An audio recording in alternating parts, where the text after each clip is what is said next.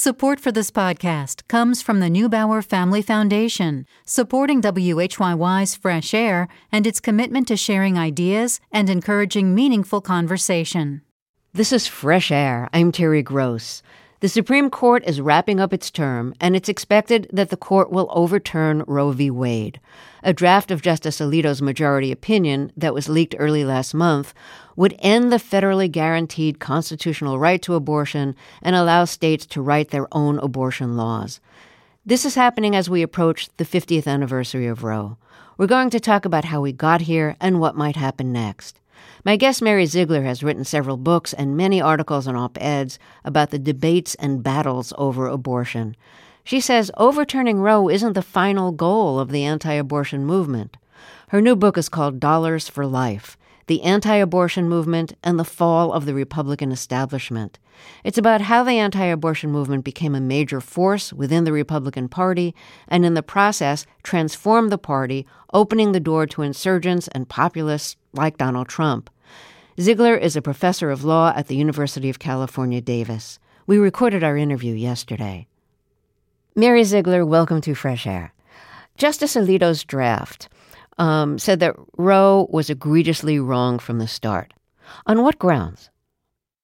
It answers this question um, that there can be no right to abortion by looking at what Justice Alito describes as history and tradition, which he says are the exclusive source of our constitutional rights.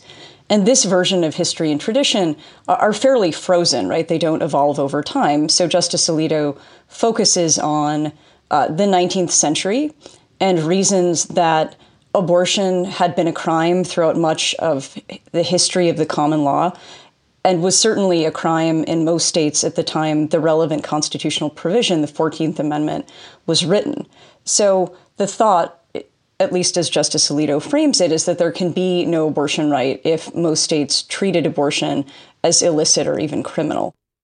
So, what you're saying is when the 14th Amendment guaranteeing equal protection was passed, abortion was illegal in many states. But that doesn't have to do with privacy. And Roe v. Wade was based on privacy. So, what's the connection between the 14th Amendment and privacy? So the the Fourteenth Amendment and privacy, um, the court had described that connection or illuminated that connection in a series of decisions, really dating back to the, the 1920s, but particularly to the 1960s. And the idea central to those decisions was that there are constitutional rights beyond those spelled out in the text of the Constitution. And I think even Justice Alito would agree with that. Uh, the court in the 60s and 70s and beyond uh, suggested that rights um, to make certain key decisions in one's own life, so privacy in the sense more of self determination or autonomy than in the sense of um, just secrecy, uh, those rights were in, integral enough to be covered by the 14th Amendment. Uh, and that those key decisions often involve matters involving family. So, the right to dictate the upbringing of one's children, the right to procreate, the right to marry. Um, ultimately, that would come to include same sex marriage, the right to use contraception. So, w- what you see Justice Alito saying here um, is something that kind of runs up against this idea of privacy, right? That our, our basic rights have to be defined, Justice Alito suggests, in a far narrower way that looks almost exclusively to what the people who wrote the 14th Amendment in the 19th century would have thought. If Roe was built on the 14th Amendment and the right to privacy, what are some of the other cases that were built on the precedent of Roe that could be challenged now? Well, I think it's it's better to think of this as a sort of interconnected web of decisions about privacy in the sense of self determination and autonomy. And often it's an idea of autonomy that's closely connected to, to norms of equality. So um, after Roe, for example, we see decisions about same sex intimacy, so laws that had once criminalized sodomy being struck down, um, certainly marriage between people of the same sex.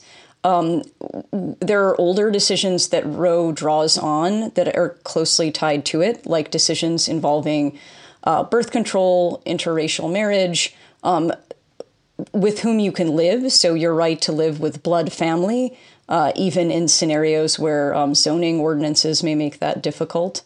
Uh, all of those decisions touch on these ideas about um, the most personal, intimate, and consequential life decisions um, and insulating people from state interference with those decisions.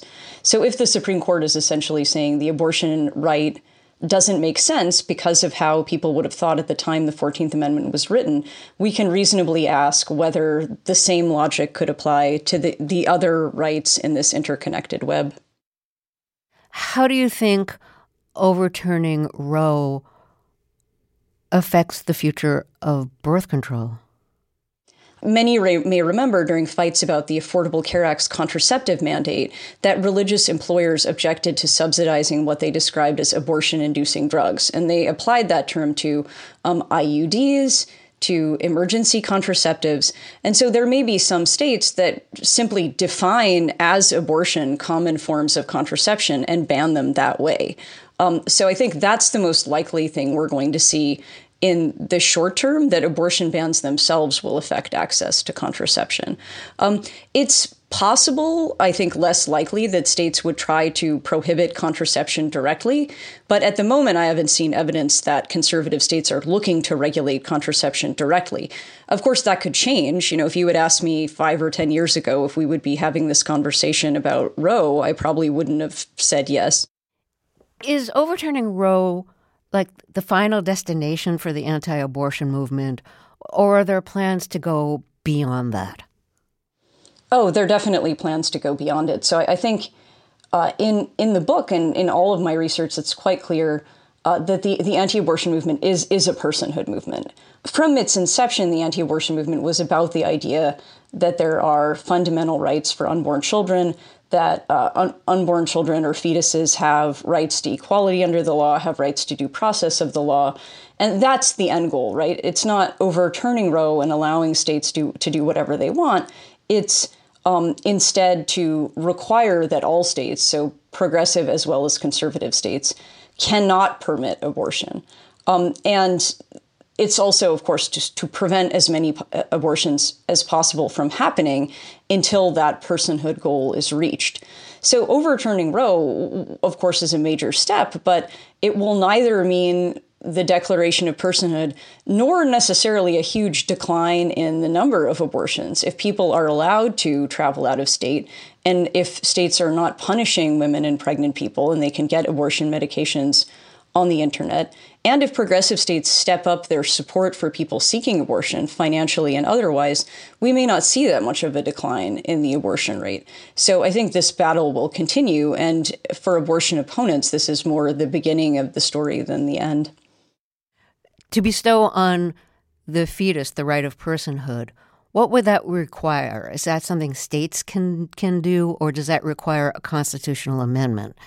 because there had been a movement for a constitutional amendment, but as you write in, in, in your books, um, the anti abortion movement kind of realized that was out of reach, at least then in the past. Right. I mean, so there are state efforts to declare personhood within states. So that's quite common in red states.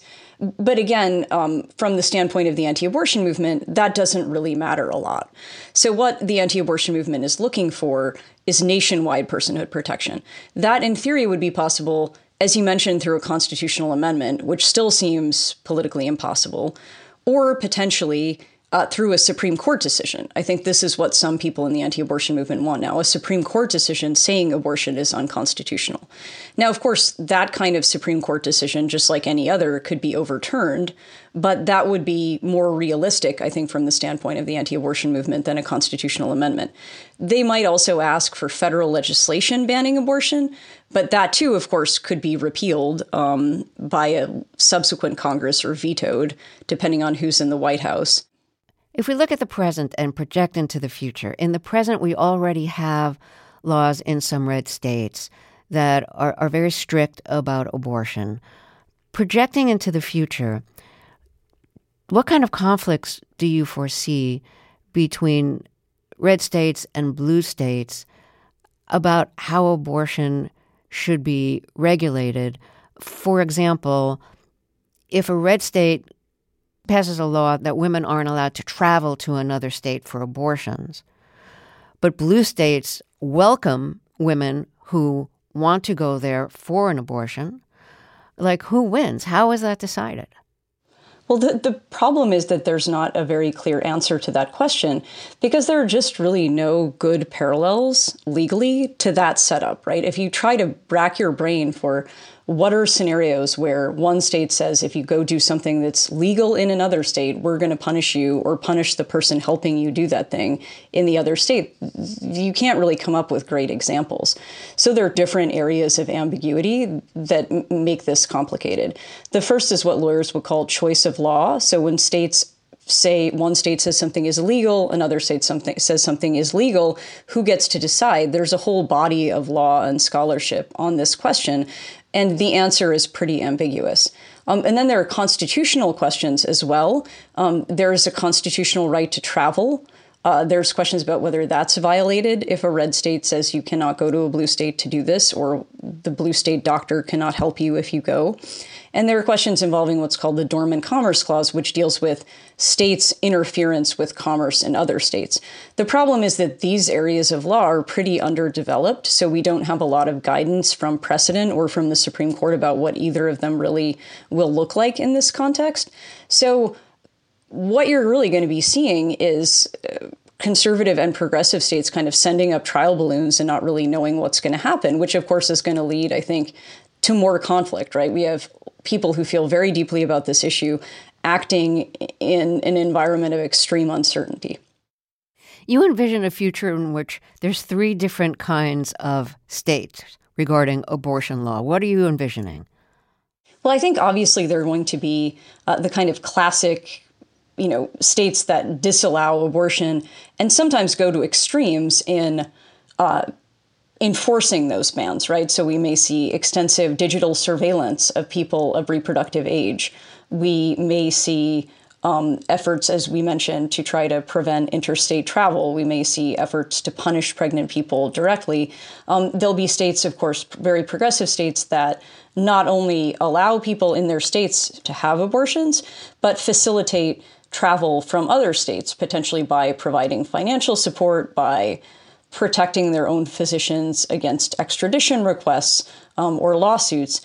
And then there, there may be, at least for a time, potentially for longer, states that restrict abortion heavily, but don't go all the way to bans at fertilization. And those states, of course, will be battlegrounds where we see lots of money and energy uh, coming in, not just from within the state, but nationally. Uh, so you can imagine, um, at least at the moment, Florida is in this category. Um, North Carolina may be in this category. Pennsylvania down the road may be in this category. So usually, what would be kind of politically contested states um, where politicians are not sure the extent to which they can cater to the anti abortion movement without alienating their voters. It's unclear, of course, in the long term future where we will end up with just two Americas, right? One where abortion is broadly illegal and one where abortion is broadly legal. But it, at least in the short term, it appears that there will be these states somewhere in the middle where we'll see a, a very heated conflict play out. You mentioned the possibility of digital surveillance. Of who and what kind of surveillance? Well, if you stop and think about this, if a state says you can't have an abortion, how will that be enforced? Because we now live in a world where you can get abortion medication uh, on the internet from abroad. And so, how would the state of Texas, for example, know if you're doing that? Um, there, there is, of course, you know, they could try to monitor the mail. Uh, there are ways in which the post office, for example, has images of the outside of one's mail, and those are not protected by privacy expectations. But any organization shipping abortion medication is not going to indicate that that's what it's doing on the outside of your mail. So the other way that the government can find out what you're doing is maybe um, informants, right? We've seen bounty schemes in Texas. And the third way, of course, is digital surveillance. So we know that law enforcement like customs um, and immigration control have at times purchased uh, data from various uh, digital service providers like apps um, that can sell that data to law enforcement the same they, way they can, or at least claim the right to do so um, the same right they, to sell data to anyone else. Um, they can get warrants. And so, what might that data look like? Well, if you search for abortion on Google, right? If you uh, have, you know, you, you take an Uber um, and there's data from that app about where you went.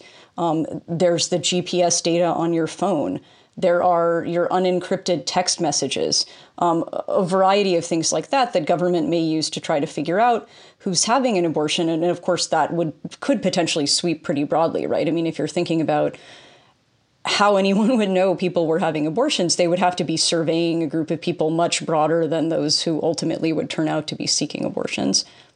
We'll talk about the right to privacy. Doesn't that violate the right to privacy if the government is surveilling you and, you know, gathering your your private information, especially if it's medically related? Potentially, right? But I think this this speaks to a broader problem with digital privacy, which is that there at, at times um, we've seen courts and other government actors essentially say you should know that you don't have an expectation of privacy when you type something in the Google search bar.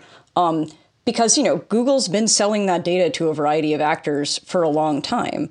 Um, so I mean, this may be a wake up call uh, for many Americans, not just about privacy when it comes to abortion or contraception, but when it comes to privacy more broadly. Because I think we'll see people realizing that they may not have the privacy in their digital data that they thought they did. Are there new consequences that you think abortion providers will be facing in the future in red states? Well, I imagine that abortion providers in red states will either have to close shop or face significant prison terms, right? Um, we've seen uh, states treating abortion um, as a, a serious crime subject to punishment from anywhere from one year in prison to life in prison. So, most abortion providers, if we take Texas as a model, given that it passed the SB 8 law that um, allowed abortion providers to be sued, what happened there for the most part was that abortion providers just stopped offering procedures after the sixth week of pregnancy. So, I would expect that in red states, most abortion providers will just close up shop um, those who continue will face really serious consequences, including imprisonment, including fines, um, and including the loss of their medical licenses. It's worth noting, too, that it's not just providers who are facing these consequences potentially in the short term. Some states are also including criminal punishment for people who aid or abet people seeking abortions. So those could be uh, abortion funds and groups that help low income people pay for abortions. It could be family members who help to pay for abortions. So the, the kind of criminal dragnet is going to be broader than just doctors, although doctors are definitely the ones who are in the crosshairs the most. Let's talk about punishing women who have an abortion. As you've pointed out in your writing, you know, in the past, it's mostly been abortion providers who have been targeted with you know, any kind of criminal punishment. But now it looks like we're opening up the possibility in some states of criminalizing women who have abortions. Where do we stand on that? So at the moment, pretty much all red states have said they're not going to punish women and they're sticking to it. Um, most of the big anti abortion groups are saying the same thing but we're still seeing movement. So there's a group of people who identify as abortion abolitionists. They've written kind of model bills that they're pushing in a variety of states that would punish women. And I think they have momentum because it's going to be much harder for red states to punish doctors in blue states than it is to be going to be to punish the women who live in their own states and work in their own states and raise their families in their own states. I, I don't know who's going to have the upper hand in those struggles. But in recent weeks, for example, the state of Louisiana advanced a bill that would have punished women. It was eventually killed, or not killed, but that piece of the bill was done away with. But we know that this is not the end of the story and that people who want to punish women have greater influence in the movement than they have in decades. Well, let me reintroduce you again. If you're just joining us, my guest is Mary Ziegler. She's written extensively about the abortion wars, including in several books. Her latest book is called Dollars for Life The Anti Abortion Movement and the Fall of the Republican Establishment. We'll be right back after a short break. I'm Terry Gross, and this is Fresh Air. Let's get back to my interview with Mary Ziegler. She's written extensively about the abortion wars. Her new book is called Dollars for Life The Anti Abortion Movement and the Fall of the Republican Establishment. It's about how the anti abortion movement became so powerful in the Republican Party and, in the process, weakened the Republican establishment and opened the doors to insurgents and populists like Donald Trump. She's a professor of law at the University of California, Davis. So, I've read news stories and heard in Fresh Air interviews about women who have been punished because they had a miscarriage, but they were accused of aborting their fetus. So, um, what do you know about how that has been done in the past and what that might mean for the future? So, even with Roe on the books, we know that people were getting punished for conduct during pregnancy. Um, they punished people under laws regulating what states call feticide or the killing of fetuses. They've regulated pregnant women um, under laws governing child abuse. Uh, and this has happened in contexts involving um, people who've gotten into fights that have resulted in miscarriages, uh, drug use during pregnancy. So it's worth emphasizing that even if we don't get to a world where red states say they're going to punish women and officially punish women, there may still be pregnant people who are getting punished anyway. And of course, it's important to, to remember who's getting punished in those in those such situations, which unsurprisingly tends to be people who are in more heavily policed communities um, who are more likely to come into law enfor- contact with law enforcement for other reasons. So um, there are kind of two ways that we could see people getting punished. One in this more sort of stealth way that is not something states promote but are happy to carry out, um, and, and in a more formal way. And that's especially true when laws are unclear, and then there's discretion given to sheriffs, to prosecutors, to other people to interpret who exactly they have the authority to punish. In the late 80s and early 90s, there were major blockades of clinics that provided abortions. And, um, you know, it, was re- it made it very difficult for women to enter. Why was that a tactic that was used, and why was that tactic eventually downplayed? It, it assumed less importance, less emphasis. Well, there, there were people in the movement who were not happy to just rely on law and politics. They wanted to prevent abortions right now, even if that meant breaking the law. And so the clinic blockade movement appealed to people who wanted to say, I've done something to stop abortion today. So, quite literally, groups of people would barricade entrances to clinics. They would do this sometimes with the explicit goal of being arrested in the hopes of clogging the court system with so many cases that the courts would feel they had to reverse Roe. Um, and this was a pretty powerful technique from the late 80s to the early 90s. It's also worth emphasizing that these people were um, Operation Rescue was was a pretty explicitly religious movement. This was not framed as a kind of secular human rights movement, the way we sometimes think uh, or hear anti-abortion activists speaking. This was framed as an explicitly Christian, even explicitly evangelical Protestant cause. Um, why I think it died down was a combination of law. So in 1994, Congress passed a statute that really toughened penalties for people who used force and intimidation to prevent people from entering clinics. And so some of the people who'd been involved in blockades on a more casual basis weren't willing to face that kind of consequence and dropped out of the movement. The people who were left were sometimes more hardcore, not just about blockades, but about the use of um, violence against clinics and even against doctors. And that kind of radicalization turned off some people from the blockade movement, delegitimized it in the eyes of many. Uh, and it, it, for a time, seems to have faded away. Some of the people who were involved in the clinic blockade movement are the ones today who see themselves as abolitionists and are calling um, for the punishment of women. Take us back to a time when the Republican establishment didn't care much about abortion. Well, the, the most striking time uh, really was uh, during the late 80s and early 90s. Uh, you had Lee Atwater, who was the famous sort of hatchet man for George H.W. Bush, declaring that the Republican Party was a big tent, um, encouraging uh, the found formation of Republicans for Choice.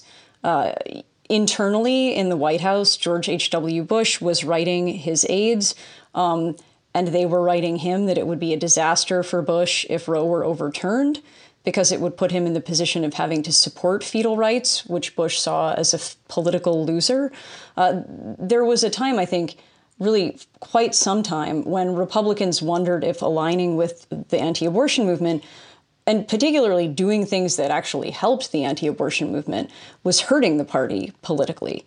Uh, and so there were times when you saw Republican leaders trying to have it both ways, really, kind of courting anti abortion voters, but doing as little as possible to actually please them uh, so as to potentially not alienate other voting blocs.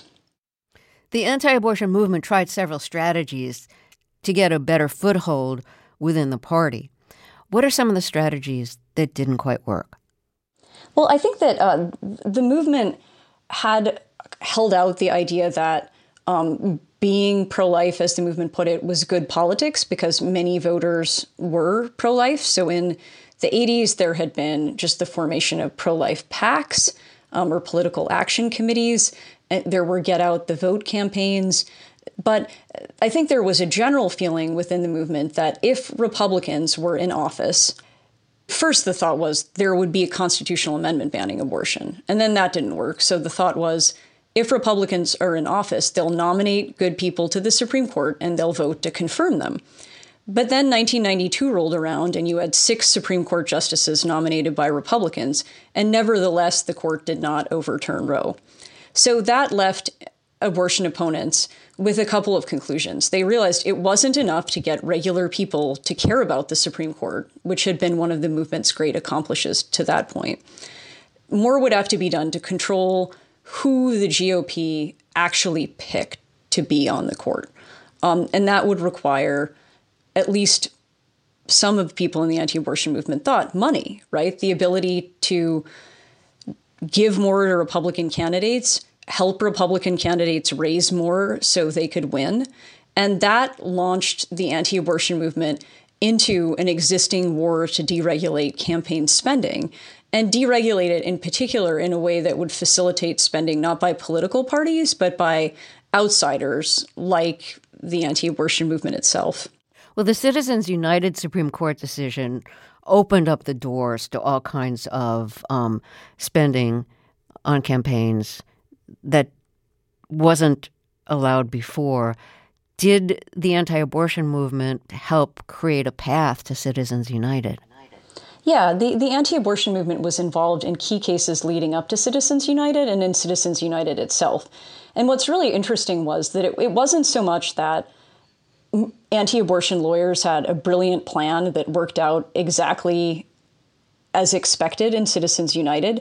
In fact, the anti abortion movement litigated a lot of Citizens United, but their plan was to focus on dark money and anonymous donations because they thought increasingly that if their positions were unpopular, donors, especially um, in blue states or purple states, would want secrecy as a condition of opening their wallets.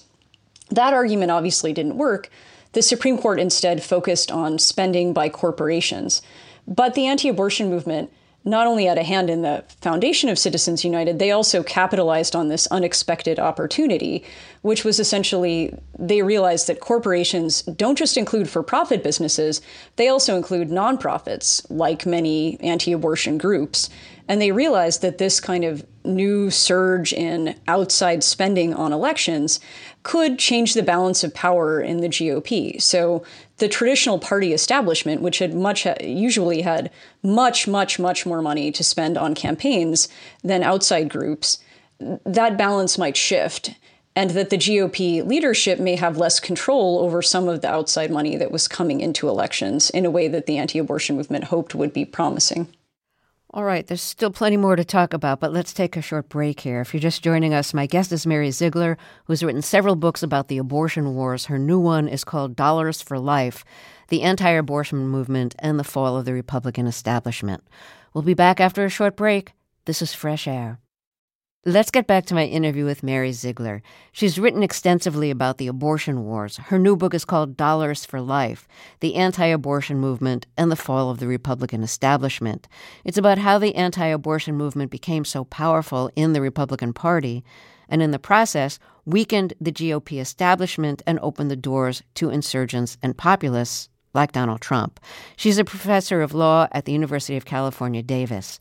We recorded our interview yesterday one major goal of the anti abortion movement was to get Supreme Court justices on the bench who would overturn Roe. Um, and as we've seen over the years, abortion became a litmus test for judicial nominees. For Republicans, it was justices who would be opposed to abortion. And for Democrats, Democrats started appointing justices who would uphold Roe. Um, what did the anti abortion movement do to make abortion a litmus test? Well, I, I, think the anti abortion movement's contribution was different than the ones we often hear about. So many of us have heard, for example, of the Federalist Society, which is um, this sort of flagship of the conservative legal movement. The Federalist Society, for example, provides lists of promising candidates to Republican presidents um, from Donald Trump to George W. Bush, this sort of farm league of talent on the right.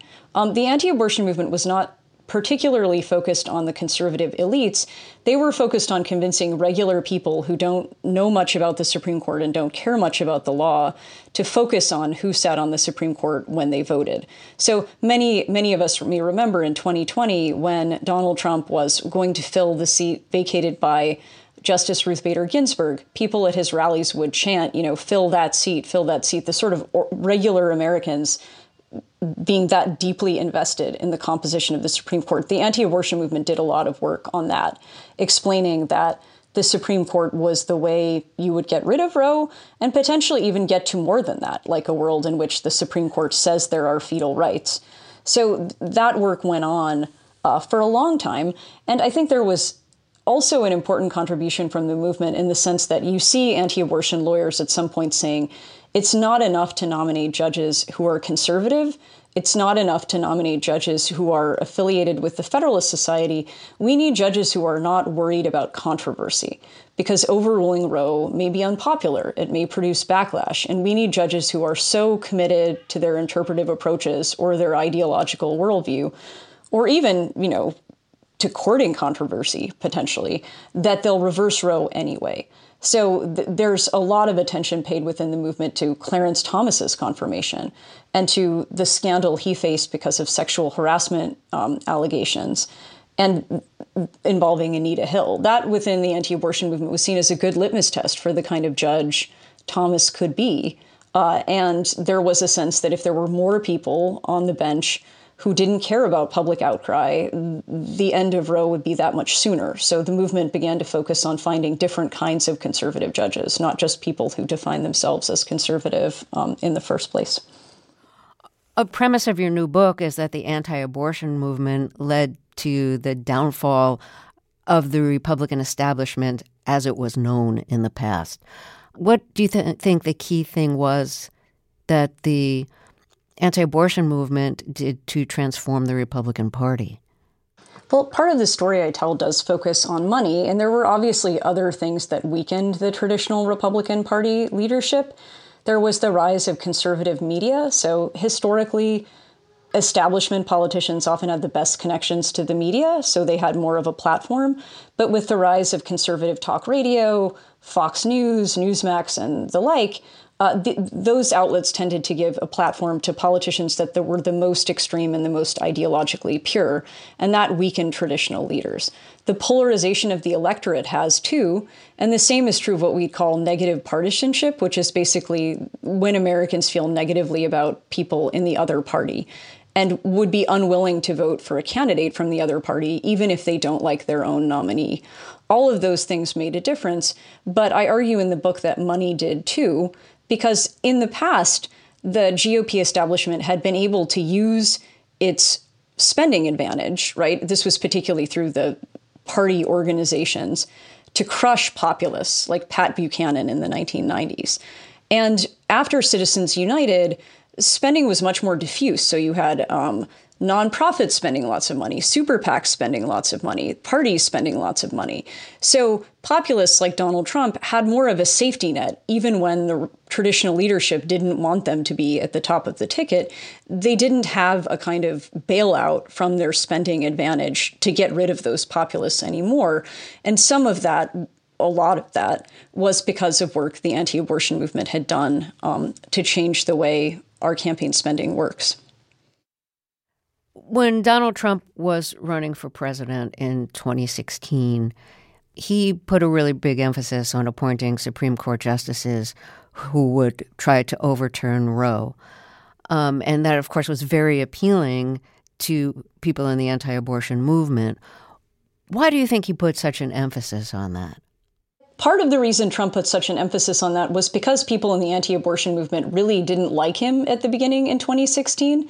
Um, there were plenty of moments when you had letters from women in the anti-abortion movement during the primary season saying literally vote for anybody but Donald Trump, you know, write in anyone but Donald Trump. And Trump had, of course, you know, a personal life that might not have appealed to people in the anti-abortion movement, had a record of being pro-choice. And so I think he felt that he needed to do more to prove his pro-life or anti-abortion bona fides than other politicians did. Um, he also, I think, in office recognized that he was you know, unusually unpopular as a president, um, had historically low poll numbers, and therefore had to do more to rev up his base to turn out the people who already liked him. And in that way, I think the anti abortion movement was quite happy with him because there were many within the movement after he became the party's candidate in 2016 saying essentially, maybe it's not a bad thing that this guy is unpopular because we haven't fared well when we've had very popular Republican candidates who do things that we want only when they feel like it because they don't need us. Maybe it's not a bad thing to have someone who needs us and therefore lets us call the shots. So there was a feeling that Donald Trump might be that person. Let's take a short break here and then we'll talk some more. If you're just joining us, my guest is Mary Ziegler, who's written several books about the abortion wars, including her new one, Dollars for Life The Anti Abortion Movement and the Fall of the Republican Establishment. We'll be right back. This is Fresh Air.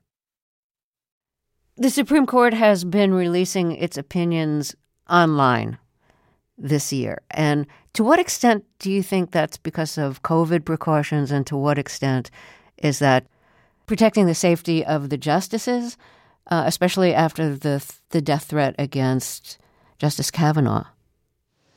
I think it's it's a number of things. I mean, I think that the court is moving more quickly and much more radically on a variety of issues that people actually pay attention to than it has in decades. And I think that has intensified threats against the justices and raised legitimate safety concerns. It also seems to have really fundamentally eroded norms and collegiality within the court. And it's increased the odds of, you know, legitimate public anger at the court, not death threats, not violence, but just public backlash.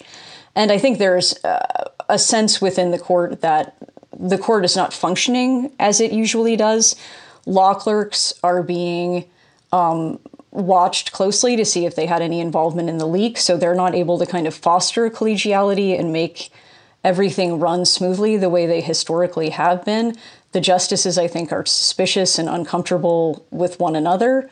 Um, so I think that there are symptoms both of a court that doesn't want to deal with the kinds of consequences that will come with announcing divisive decisions on abortion or guns or environmental regulations, um, and a court that, that's having some kind of institutional breakdown of kinds, right? A court that isn't functioning the way we would have come to expect. And that's something that's concerning beyond the abortion context, too, both because if the court's not able to operate at full speed, that's not good. And if the court continues to lose um, the trust of the public, that's not good. We've seen an erosion of trust in democratic institutions in the United States. The court had been the outlier, right? The court had been the institution that more Americans liked.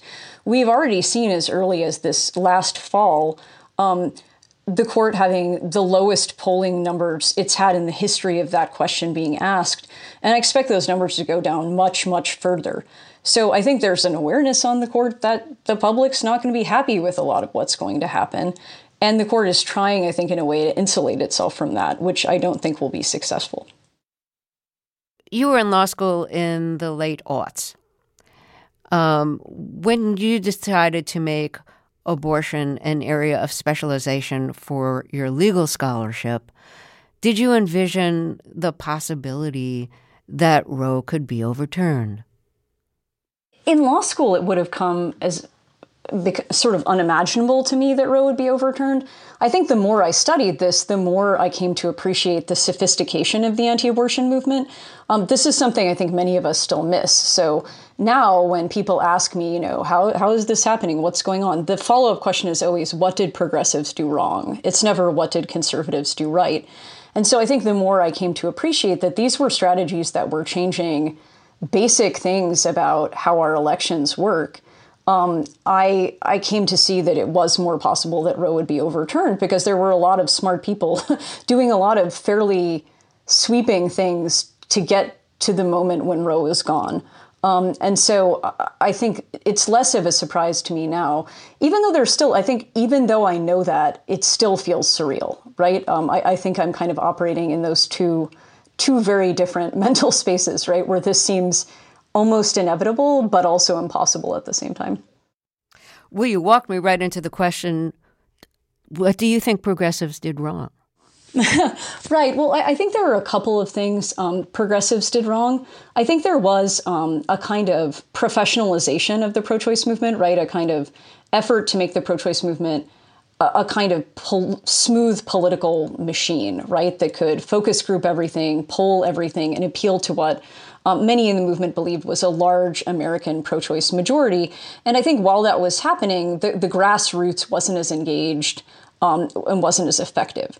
This was especially true, I think, because the movement did a pretty poor job of outreach to people of color, even at the same time that the abortion rate in communities of color um, was higher and became even higher relative to um, abor- the abortion rate in the white community. I think there were lots of moments when you see uh, the kind of leadership of traditional pro choice groups like NARAL or Planned Parenthood um, taking steps that are discouraging people of color from getting involved or making people of color feel that their issues are not as central. And I think that was important. I think there was also a sort of weird way that the progressives handled the courts on this issue, both reflexively challenging everything that would come down through the states in court, but not doing as much to revamp strategy on judicial nominations and getting progressives to care about judges when they go to the polls. I think that effort was somewhat um, of a mess too.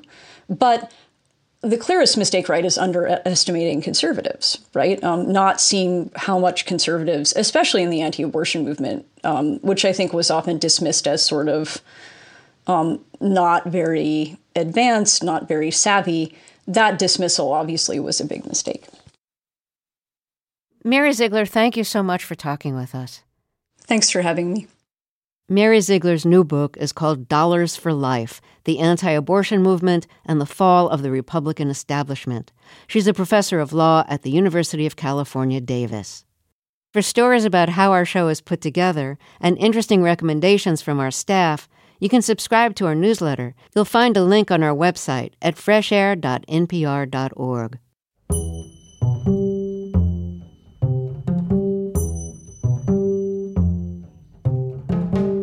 Fresh Air's executive producer is Danny Miller. Our technical director and engineer is Audrey Bentham, with additional engineering today from Tina Calicay. Our interviews and reviews are produced and edited by Amy Salit, Phyllis Myers, Roberta Shorrock, Sam Briger, Lauren Krenzel, Heidi Saman, Anne-Marie Baldonado, Thea Chaloner, Seth Kelly, and Joel Wolfram. Our digital media producer is Molly Seavy Nesper. Teresa Madden directed today's show. I'm Terry Gross.